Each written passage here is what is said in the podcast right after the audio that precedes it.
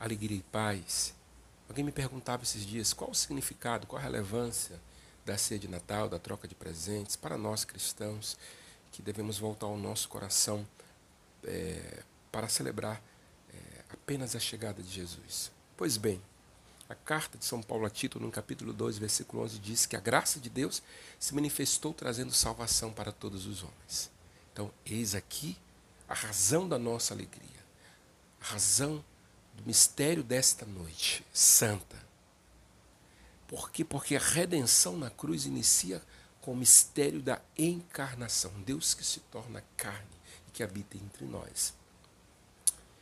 Se nós tivermos consciência, sobretudo nós católicos, que fomos nos preparando dignamente durante os quatro domingos do advento, buscando é, fazer a penitência, a confissão, curvando o nosso coração para de fato é, celebrar com muita dignidade a chegada de Jesus, quero dizer que a ceia tem um sentido de comunhão, de celebração, de partilha. O que não pode é a ceia substituir a missa. O que não pode é a ceia substituir o nosso espírito de conversão. O que não pode é a ceia, a troca dos presentes, ser o centro isso aqui não pode. Uma vez que nós celebramos, nos preparamos, que vamos à missa, que fizemos esta caminhada, hoje a ceia, esta celebração da graça de Deus que vai coroar com a coinonia entre as nossas famílias, amigos. Então, eis o verdadeiro sentido. Que o Senhor nos abençoe e nos guarde. Alegria.